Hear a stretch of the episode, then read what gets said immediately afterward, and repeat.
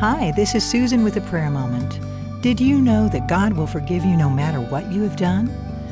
Did you know that he can change you?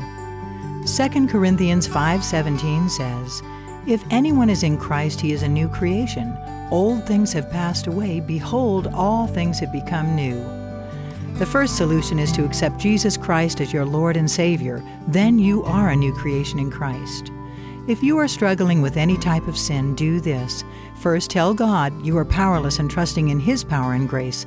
Humble yourself. Pray in detail to the Father in Jesus' name. Remember to ask Him to fight those battles for you. David prayed in Psalm 51:10, "Create in me a clean heart, O God."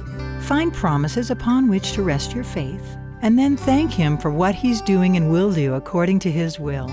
For more downloadable prayer help, visit www.prayerworkshop.com.